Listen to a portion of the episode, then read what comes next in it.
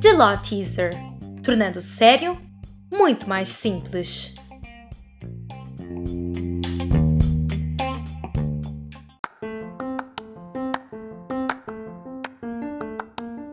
Este podcast é desenvolvido pela Sociedade Faria de Oliveira Advogados.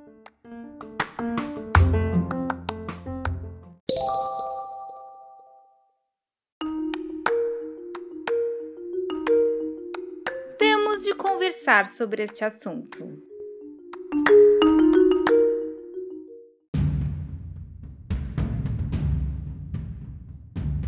Acordo com um estudo mais recente sobre o impacto da pandemia da Covid-19 no tráfico de pessoas, do Escritório de Drogas e Crime das Nações Unidas, quando se trata do tráfico de pessoas, criminosos e organizações criminosas adaptaram o seu modelo de negócios ao conhecido novo normal, através do abuso das modernas tecnologias de comunicação. Além disso, os estados e as organizações não governamentais não se encontram tão capazes quanto antes de proteger as vítimas, e esta pandemia provou e realçou que o tráfico de pessoas resulta das desigualdades econômicas e sociais. Já era extremamente difícil identificar as vítimas desse crime por diferentes razões, seja pela incapacidade ou falta de vontade das vítimas de denunciar, seja pelo fato de que a maioria desses negócios são ilegais informais e não regulamentados. No entanto, essa pandemia resultou num aumento do desemprego e na redução do rendimento. O tráfico de pessoas geralmente afeta mais mulheres e crianças por vários fins de exploração, como crianças soldados, mendigar, remoção de órgãos, venda de crianças, casamentos forçados, exploração e escravidão sexual e trabalho forçado. Focando no trabalho forçado, o tráfico é frequentemente detectado na indústria de vestuário, agricultura, manufatura e trabalho doméstico. As crianças são agora um novo alvo, dado que as escolas estão fechadas, forçando-as a cultivar e mendigar, enquanto nos países desenvolvidos as crianças estão expostas aos predadores sexuais online devido às aulas e ao convívio social. O trabalho infantil é uma grande preocupação, por exemplo, no Brasil, onde as crianças são vítimas do trabalho infantil, quer seja na agricultura ou pecuária. O Brasil também alinhou a sua campanha nacional com o Dia Mundial contra o Trabalho Infantil da Organização Internacional do Trabalho, dia 12 de junho, com o movimento Covid-19 Proteja as Crianças do Trabalho Infantil, agora mais do que nunca. Além disso, os bloqueios, confinamentos e quarentenas associados a esta pandemia, a fim de garantir o distanciamento social, isolaram ainda mais as vítimas, reduzindo drasticamente as suas chances de localização e, consequentemente, de libertação. Trabalhadores não documentados e sazonais ou trabalhadores com visto de período limitado também estão mais vulneráveis do que antes. Outro grande problema é que os vários sistemas de justiça e agentes estão ambos muito limitados neste momento. Então, o que nós podemos fazer? Apoiar instituições, associações e ONGs de combate ao tráfico humano. Seja um ativista para estas vítimas. Denuncie, fale, preocupe-se. Como costumamos dizer, assim que nascemos, nós temos de ter o dobro da sorte. Sorte de fazer parte de uma boa família e a sorte de ser um cidadão num país desenvolvido, seguro e de Estado de Direito Democrático.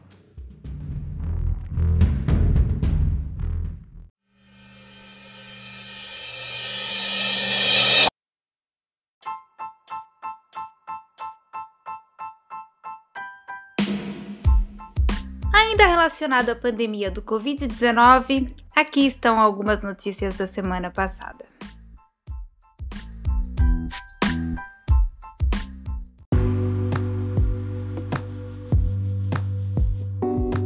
O Supremo Tribunal da África do Sul decidiu que algumas regras do bloqueio em razão da Covid-19 são inconstitucionais e inválidas.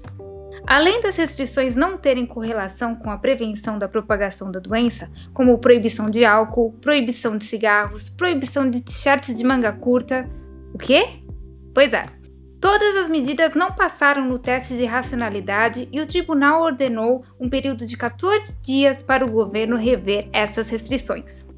Enquanto isso, nos Estados Unidos da América, O Departamento de Transportes dos Estados Unidos suspendeu na semana passada por tempo indeterminado todas as companhias aéreas de viajar de e para os Estados Unidos, a partir de 16 de junho, afetando a Air China e beneficiando as companhias aéreas dos Estados Unidos. Sabemos que estamos cansados deste tema, mas o coronavírus ainda está aqui.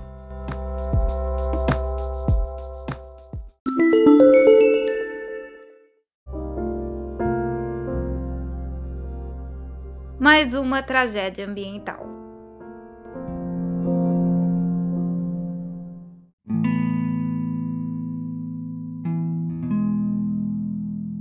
Na semana passada, 20 mil toneladas de óleo diesel vazaram para um rio dentro do Círculo Polar Ártico, cuja empresa responsável levou dois dias a alertar o governo russo. Como uma criança tentando consertar antes que a mãe descobrisse. O derrame de óleo ocorreu devido ao colapso de um tanque de combustível numa usina elétrica. Já, pelo menos 350 quilômetros quadrados foram contaminados, causando danos irreparáveis. Portanto, o presidente da Rússia, Vladimir Putin, declarou estado de emergência o que significa enviar forças do governo para ajudar a subsidiária de uma das principais empresas produtoras de níquel e paládio do mundo, proprietária da referida usina elétrica, na limpeza em andamento. Aliás, não é a primeira vez que esta empresa está relacionada a derrames de óleo.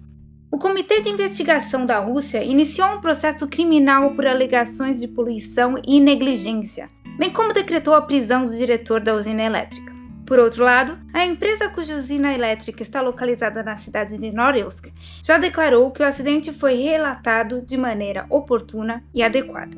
De qualquer forma, não apenas o dinheiro dos contribuintes está a ser utilizado nesta situação, assim como a mãe natureza é, mais uma vez, a que mais perde.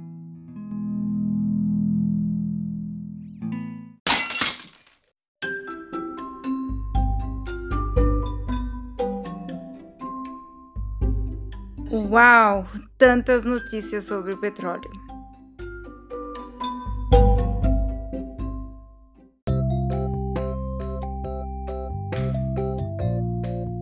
Mas desta vez envolve os Estados Unidos, Venezuela e quatro empresas que têm ajudado o regime venezuelano a transportar petróleo para o mercado americano.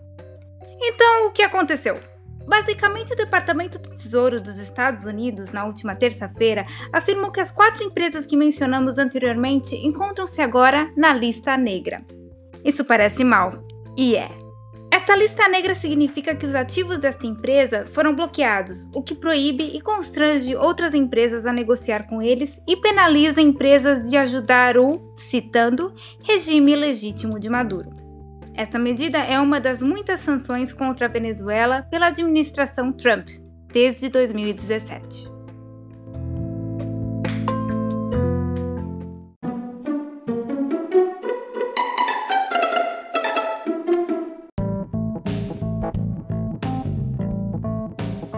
Gostamos de mantê-lo atualizado.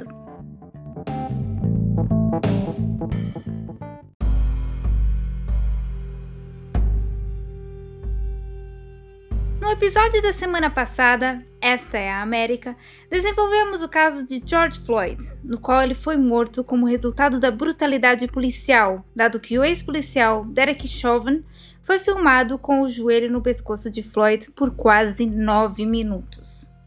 Também na semana passada, as acusações de Chauvin foram atualizadas para homicídio em segundo grau, ou seja, quando há intenção de matar, mas não há planeamento ou preparação e pode ser condenado até 40 anos de prisão.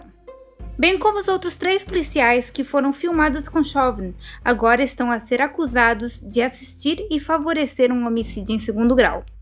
Os protestos continuam, dado que o momento não se pode evaporar quando se trata de uma batalha contra o racismo sistêmico.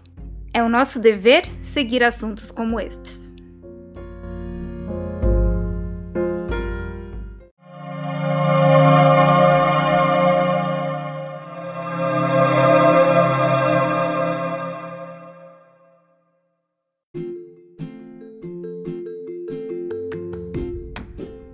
E estes foram os casos da semana passada. Esperamos que tenha gostado dos temas jurídicos. TLT mal pode esperar pela próxima segunda-feira, sempre tornando o sério muito mais simples.